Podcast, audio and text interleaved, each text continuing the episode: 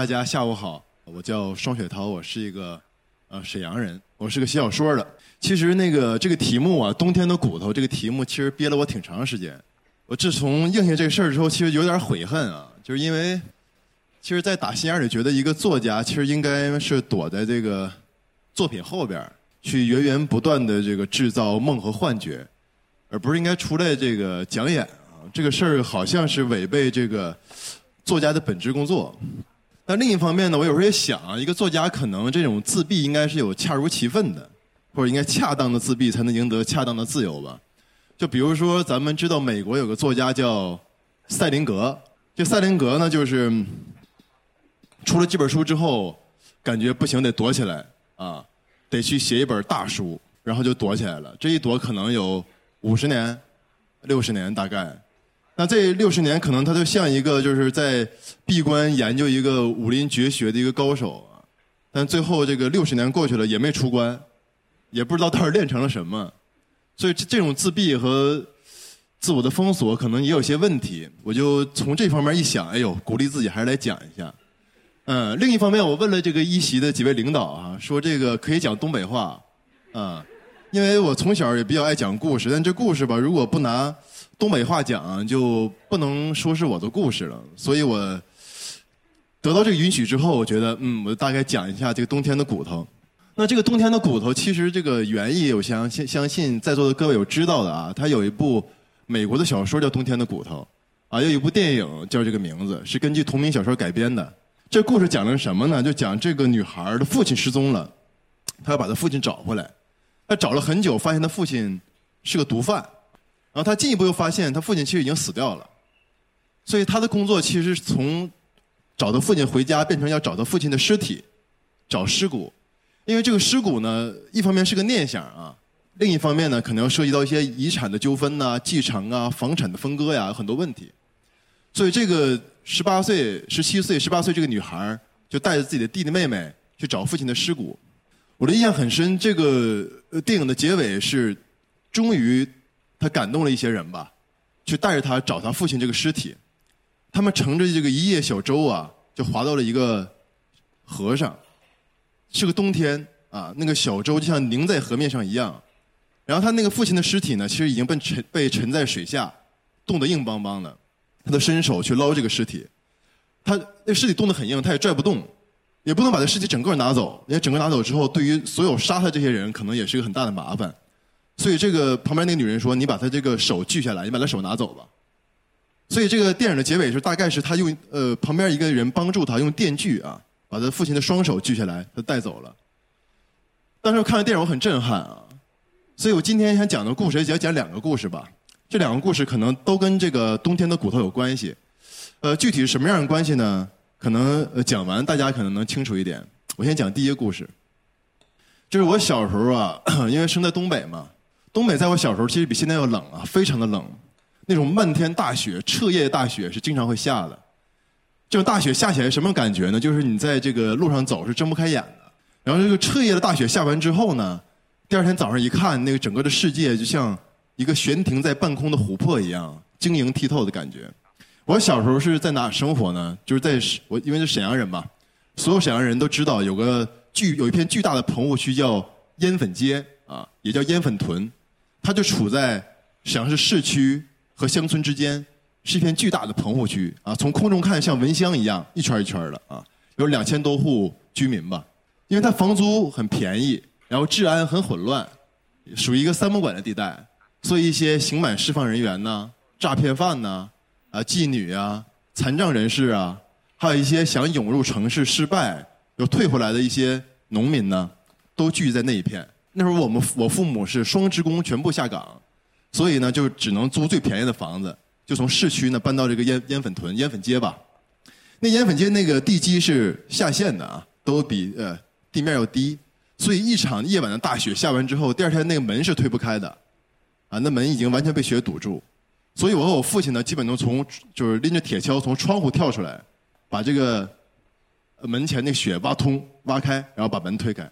这活干完之后，这个一摘帽子，基本上头发就是全都热气。向上升起啊，像那个内力很强那种样子啊，其实是它其实是一种雾气啊。然后那时候我妈的面条已经煮好了，我记得我们有一个女小女孩就呃住在我我我的旁边，她父亲是呃经常打她，因为她没有妈妈，就把她绑在一个长条的椅子上啊殴打她，所以她积累了很很多的战斗经验。呃，在街上一般人是打不过她的，虽然她是个女孩，同龄的男孩都打不过她。有一天我可能不知道是哪根筋就对了啊，那天反正可能也是休息的比较好，就就打赢了一仗啊，就把他头发就是我们东北叫薅嘛，就把头发来薅下来一撮，他就大败而归就走了。然后晚上我就回家就跟我妈炫耀，我说今天我把那个呃老仇家，他姓那个仇恨的仇啊，可能是个多音字，但是我们都管他叫老仇家，老仇家。我说我把我老仇家那个老大给打了。我妈说：“哎呦，说你还真真挺出息的啊，啊，呃呃，你能打赢他真不错。”然后晚上我们家睡觉嘛，因为是个平房睡觉，晚上我觉得这个怎么这么冷啊？然后我就跟我爸说，我爸当时睡得特香，我爸爸捅醒我爸，不太对呀，有点漏风啊。我爸说怎么怎么能漏风？我爸哎，感觉不对，也确实冷，啊，就开始找那个窗户都关得很严，没有风。我爸就下地出门一看，这家里门没有了啊。就这位仇姑娘啊，连夜把我们家的门给卸走了。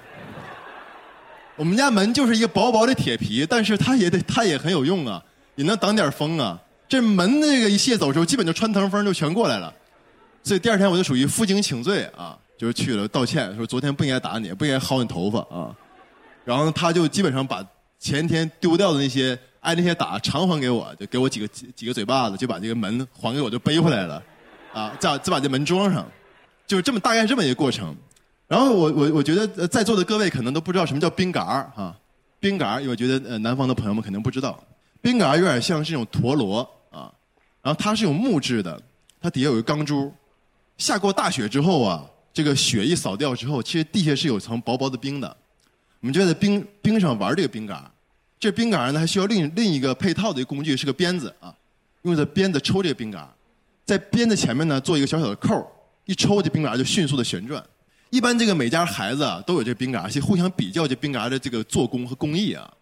就父亲经常就我们的父亲基本都是工人嘛，有的是车工、钳工，可能有的手艺好一点，有的手艺差一点，但是也跟这个呃所用这个木头的质地有关系。我记得最好就我们家那个冰杆儿都是一般都是比较糊弄啊，可能是杨树的或者什么一般的木头就凑合弄了，比较轻。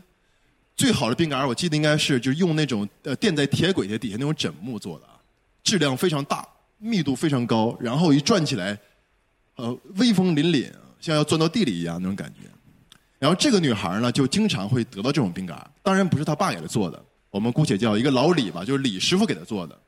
这个李师傅呢是我的邻居啊，我也认识他，我我我央求他做好几次冰杆儿，他也不给我做。他的手艺特别棒，因为他是干嘛的呢？他是个修自行车的，所以我对他印象一般都是在，啊冬天叼一根烟，然后穿一个破棉袄，然后坐在这个路边去给别人粘这个车带。这个老李在我们那儿算是一个，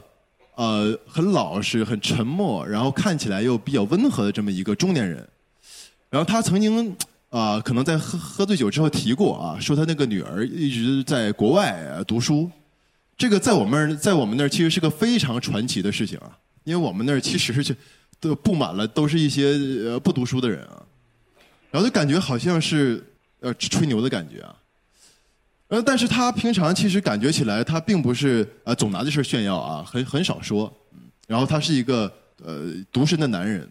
然后有一天呢，我记得应该是九九年左右吧，啊，就我们这个呃烟粉街就来了几个陌生人啊，因为我们烟粉街互相邻里都非常熟啊，大家很都很认都认识，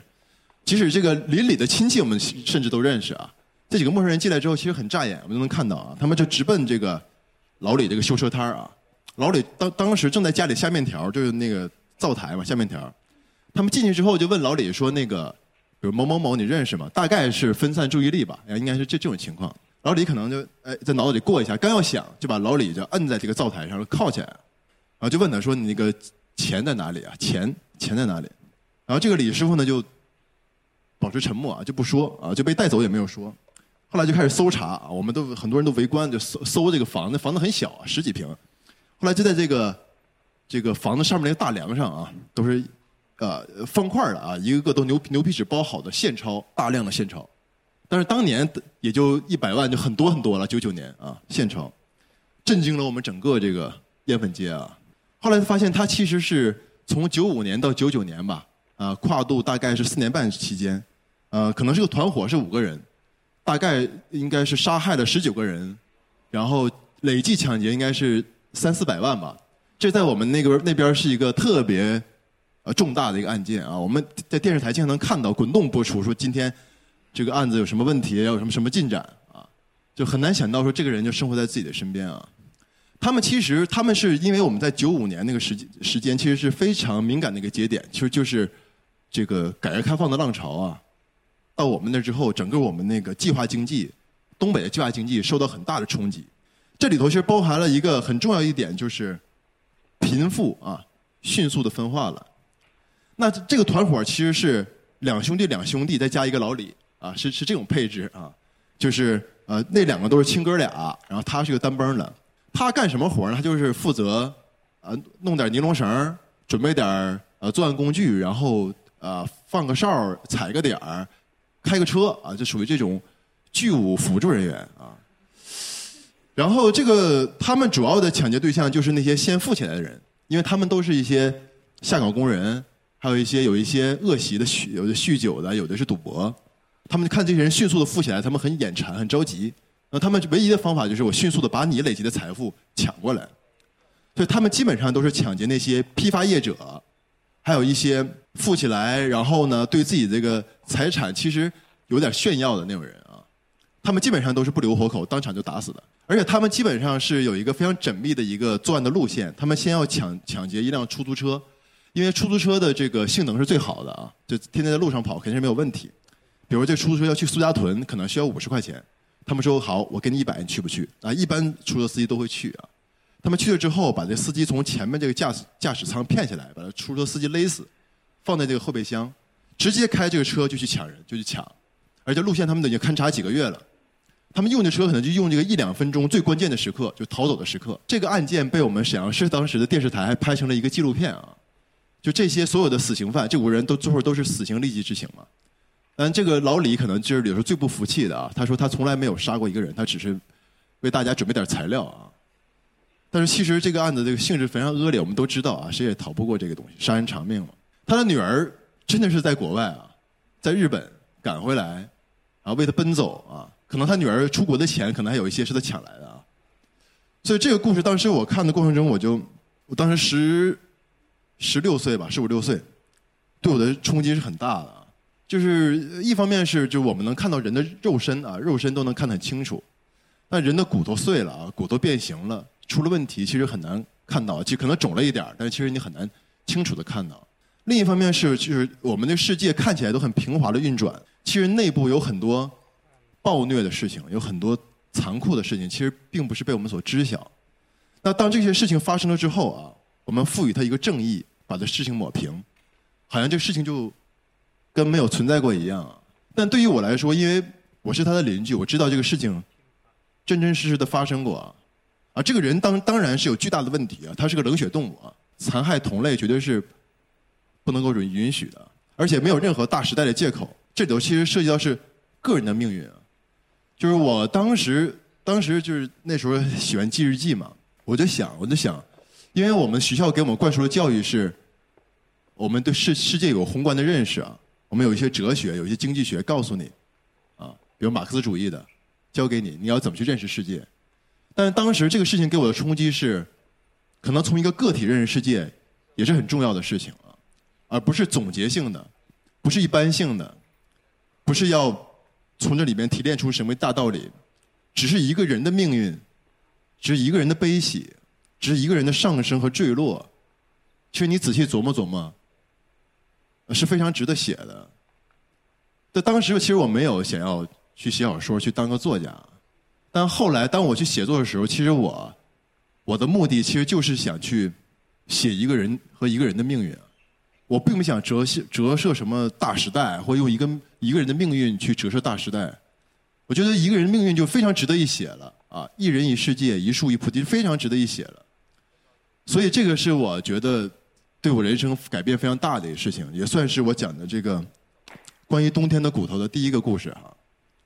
那第二个故事呢，可能这个骨头就有那么一点儿啊象征意义。我呢在。初中的时候有个非常好的朋友啊，我们姑且叫他小霍。我们俩呢是小学的啊一个学校的同学，但是不是一个班级。我们东北啊小学其实很很很寒碜，有时候就是那种要打乒乓球，大家都很喜欢打乒乓球啊，小时候。但是没有那种专业的乒乓球台，就是水泥台水泥的。然后中间呢没没有网子，拿那个砖头一摆啊，砖头一摆。所以当当大家为了抢这个乒乓球台的使用权的时候呢，这个砖头就不是网子了，啊，就可以拿起来使用了。所以我就跟他为了抢这个乒乓球台呢，还真的是动过手。然后他我记得我脑壳还被他打开了。然后后来上初中之后呢，我们俩成了非常啊要好的朋友。为什么会要好呢？呃，首先是因为我们俩都是很孤僻的人啊，但孤僻的原因不一样。我是什么呢？我是从这个烟粉街刚才讲的烟粉屯，考到一个市里的所谓一个精英的学校。这个整个属于格格不入的，就是我那个非常没有规矩，非常野，非常不懂得什么是纪律，也非常不知道老师的话是应该听的，不听是要吃亏的，啊，这种东西是完全不清楚的。而且其他人家里都有那个电话啊，而且有有线电视。我是没有的，我家里一共能收俩台啊，一个中央一个中央二，啊，然后也没有电话，所以这个谈资，比如别人看一个电视剧啊，看一个什么特别好的一个节目，我是看不到的。然后放学了之后互相打电话说咱出去玩吧，我们家没有电话也找不到我，所以就这这种孤立是一方面，而另一方面就属于梦想和现实之间的差距，因为我从小是特别想符合我父母的期望，但是呢。另一方面又对这个当时那个制度啊，那种教育其实非常的抵触，这种内心的张力让人非常痛苦，尤其在那种比较小的年龄，所以当时就非常的那个睡不着觉，就很早就就是很年轻的时候就失眠了啊，呃，基本上就睡觉比考试还要紧张，哈哈，每到一晚上又又要睡觉了，啊，这种紧张的感觉基本上等于上考场啊，呃，然后这个小霍呢，他是什么问题呢？他是一个。表里不一的人啊，他表面呢是一个唯唯诺诺啊，然后而且有有很严重的，现在有点就是哎哈腰有点驼背的感觉，但他其实他内心里是个非常非常有原则的人啊，是个非常有力量的人，而且对他来说，这个世界并不是纷繁复杂的啊，并不是一个很难捉摸的世界，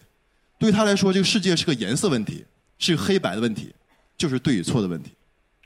所以对于他来说。他的孤僻是因为他要坚持他自己的一些原则，啊，他一定不会去妥协，所以我们俩特别能玩到一块儿去啊。那时候我们俩就最喜欢玩什么呢？就是踢足球啊。但是学校呢不允许你踢，我们那种大的足球，只要让老师逮着，马上马上拿钉子给你扎漏，瞬间扎漏，让你拿回去也也白扯，没有用，扎漏给你看，你看漏了吧？嗯，行，今天歇菜了，啊，就这种感觉。适者生存嘛，没有办法，逼得我们只能踢那种小网球啊，这么大点儿，那种小网球，倍儿硬啊，踢那种小网球，一经常是二十个人抢这么一个球啊，咣当一脚射门，踢兜里了，经常会出现这种情况啊。然后他就踢后卫，我就踢前锋，我们俩配合非常默契，因为就是很多时候，尤尤尤其少年呢，需要一个共同的爱好走到一块儿来，所以我们俩因为足球这事儿，就迅速的、迅速的。成为了非常要好的朋友。一到周末，别人都去补课了，我们俩就骑个自行车去郊外看火车啊。我们俩特别爱看火车，啊，觉得火车，哎呦我操，往远方去，真真牛逼。那时候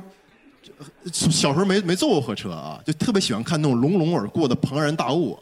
那种感觉特棒。然后有一种心神俱备所震慑的那种感觉。然后后来阴差阳错，我们家就搬家，就从那个烟粉屯呢就要搬到市区来，因为上学实在太远。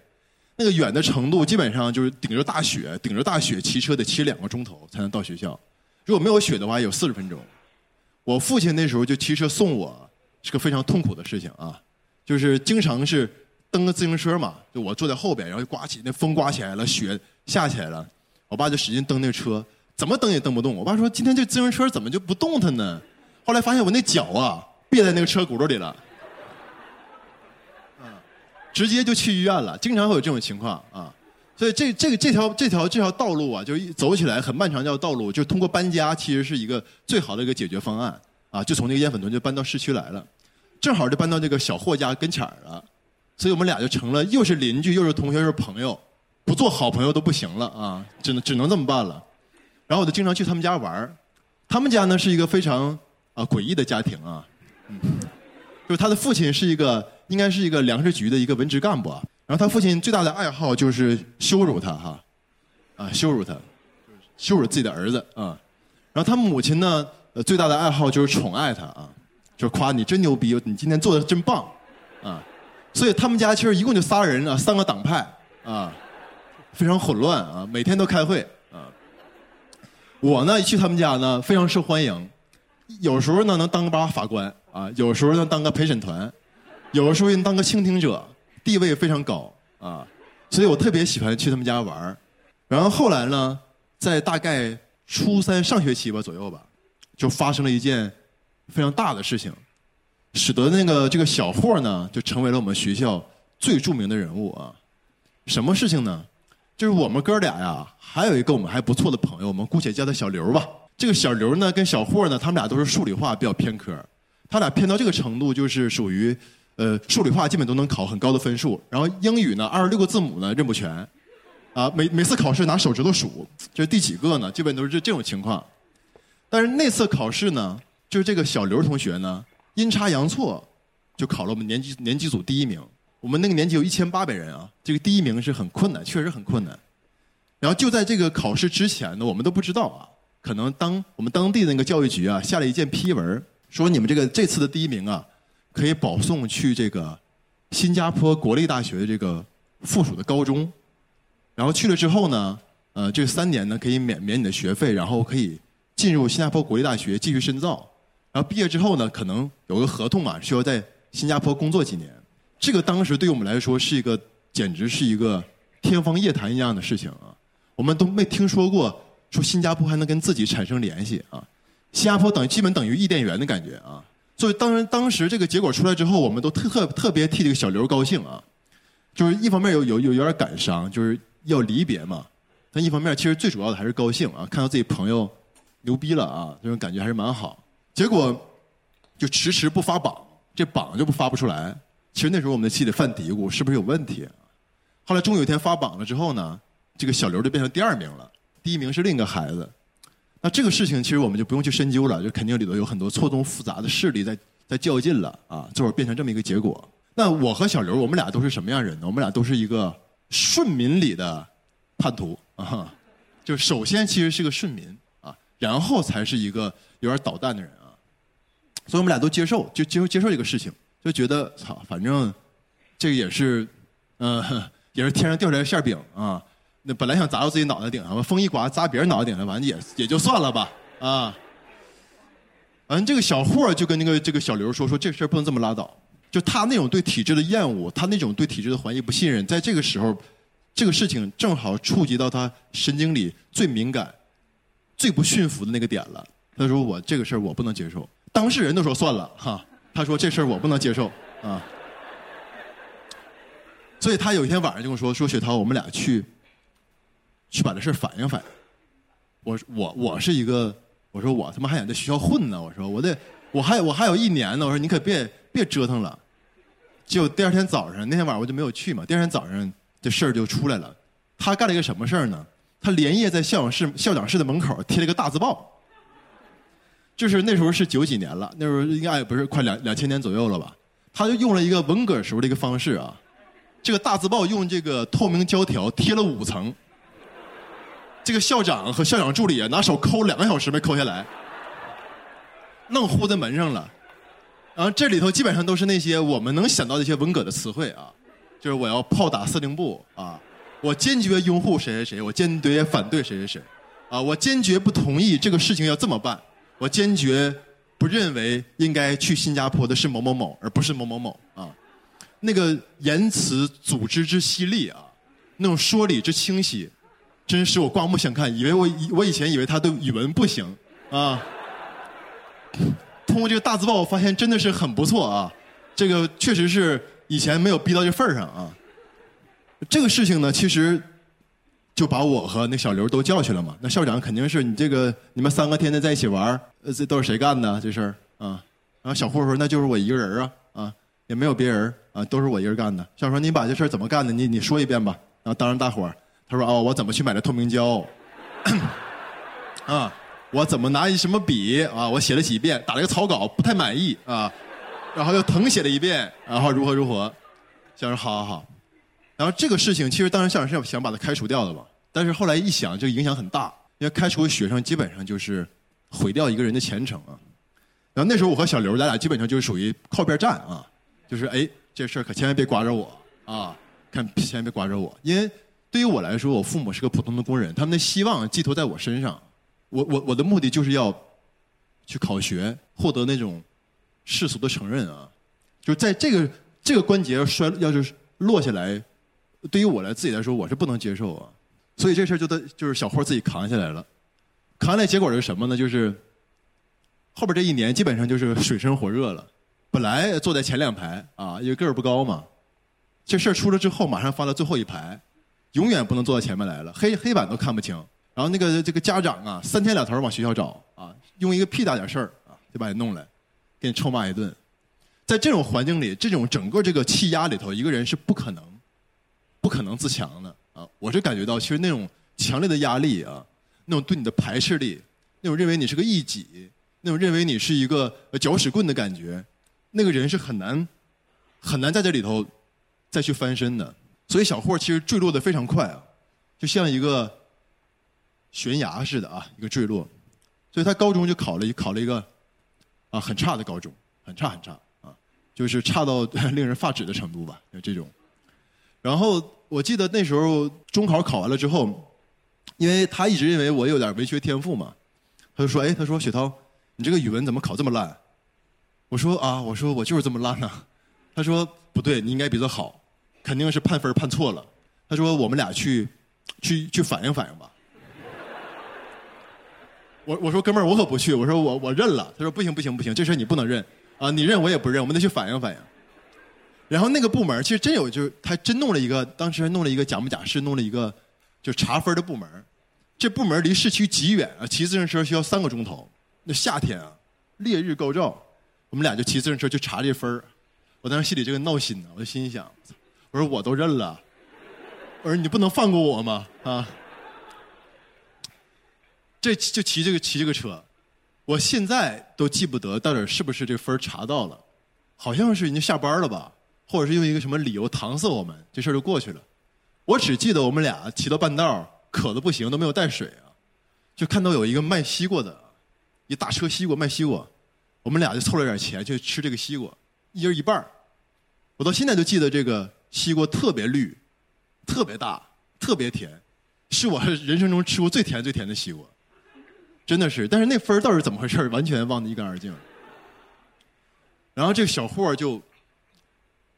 就去了另一个高中。然后后来我还跟他是很好的朋友，家住的很近嘛，谁也跑不了，是吧？就是你想找我，想找你，马上就能找到。然后他还是穿着那种初中的校服，他一直没没怎么太长个儿啊。初中初中背着初中的书包，他好像不愿意从那个那个时光里脱时光里脱离出来啊，一直是那种打扮。我们俩还经常一起出去玩什么的啊，但是就人生就这样嘛，一点点长大，长大，长大，人都变化。然后后来我就去了那个银行当职员，当一个叫信贷经理啊，就是去给别人放贷款那种人。天天也那么人模狗样，穿个西服什么的。然后小霍还是那身行头啊，我就感觉有时候跟他出去玩有点丢人啊，有点不太得劲儿啊，就是那种感觉。但是呢，其实我也想想办法，就跟他说：“我说要不你找一工作呀，你不能这么待着。”那会儿他就天天搁自己家里做点什么初中时候那会儿实验呢，买点干锅，什么那个这个有酒精灯啊，就做实验。他后来就一点点变成一个啊啃老族啊，变成一个这么这么一个人了。但其实我是有能力，当时也是有希望去帮他的。但是我在忙着要工作嘛，刚参加工作，我要忙着讨领导喜欢，我要忙着去啊挣钱养家糊口。所以就就就就这么，其实一点点就就走远了。我记得我最后一次啊见到小霍是我父亲去世，那是二零零八年啊 十二月份冬天啊又是个冬天。因为我是个独生子啊，所以这个家里摊上这么大一事儿，就基本上就是都得是朋友帮衬啊。我那会儿已经好久没有见到小霍了，我就给打电话，我说我说这么一个事儿，我说你过来吧。我知道他肯定会来嘛，然后他晚上半夜就来了，因为那是都是凌晨。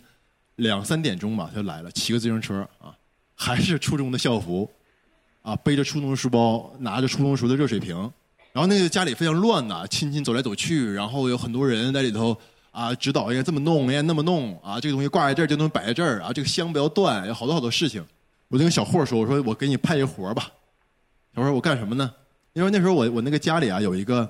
我这个小小小的书房，那小书房呃很小很很很窄，有个小床，有一个啊书桌，就是从小在在那儿写作业有点长大的嘛。我就说我说你就扎点白花吧，就是那种就是哎葬礼需要带那个宾客带那白花，你就扎白花吧，你就帮我来来这个。他说行行行，薛涛，我给你我给你弄这个，我就把门一关，我去忙别的事儿了。这一忙可能大概就得是五六个小时过去了吧，基本就是一直在呃忙活这忙活那，订车好多好多人，然后还要去那个安排火葬场的是好多好多事情，我都把小霍给忘得一干二净了，把小霍这个人忘干净了。然后等到天都亮了，我突然想起来，哎呦，我说那小霍还在屋里呢哈，我一开门，我发现他扎了满床的白花啊，全都是白花，布满了整个我那个小我那个床啊，连角落里都是。当时我那个眼泪就哗就下来了，因为我父亲就是一个普通的工人啊，没有那么多朋友，其实是啊不需要那么多白花的是吧？那这个可能就是我啊最后一次这个啊见到小霍，就是我经常会想啊，就是想到刚才讲那个赛林格嘛，赛林格其实那小说有就是那个主人公就说走在路上说不要让我消失啊，不要让我消失啊，其实他就想我这个。我特别喜欢自己少年时的样子，我不想长大，啊，我想保持我自己的样子，其实是不可能的，人一定会消失掉的。但是小霍就，啊，不希望自己消失啊，他有用方式去对抗这个世界，对他的打磨，但这个世界通过另一种残酷的方式，把他抹平掉啊。说到这儿，我经常会想，就是，呃，人生有一些很多不可逆转的失去吧，啊，就是有一种像我父亲这种生病了就无可救药，没有办法啊。从知道就就就已经宣判那种啊，另一种像小霍这种，就我一直在眼睛盯着前方在走啊，啊，今天去银行工作，明天我想去写作，想去干嘛，想如何如何，想去做这个做那个，啊，身边的人其实都消失掉，自己都不知道，还在往前走啊，这是一种我觉得是更可悲的一种失去吧。然后后来其实我母亲在路上见过一次她的母亲啊，因为这两个母亲都是朋友啊，那时候都几几年了，都两一零年之后了啊。就说起小霍啊，他母亲说的境况很不好，可能也抑郁症啊，境况非常不好。我妈回来跟我说，当时我非常那个沉迷于写作，非常沉迷写作，我就心里又又又又泛起初中时的念头啊。我想这个人生都他妈是自己过的，对不对？我说我能帮你什么呢？说你自己得把自己的生活过好啊，啊，不能给别人添麻烦的。就现在想来是非常后悔的啊，这个事情啊。但是另一方面，有时候也讲，就是人生可能就是这么一个口袋啊，只能装这么多东西。所以就是有时候一个人走来走去，身边的人一定会更迭啊。这种更迭是一种不可避免的事情，要不然人生就太臃肿了啊。拖着这个好几火火车皮的东西，你是没有办法走远路的。但是另一方面，其实也觉得有一些东西是不应该失去的。啊所以就是这所谓冬天的骨头吧，我就想说，有时候人心里应该坚持一些东西。可能对于我来说，讲到这儿也也该结束了。就是说，就想起托斯托耶夫那句话吧，就首先人应该善良，其次应该诚实，但是最重要的是不要相互遗忘。谢谢大家。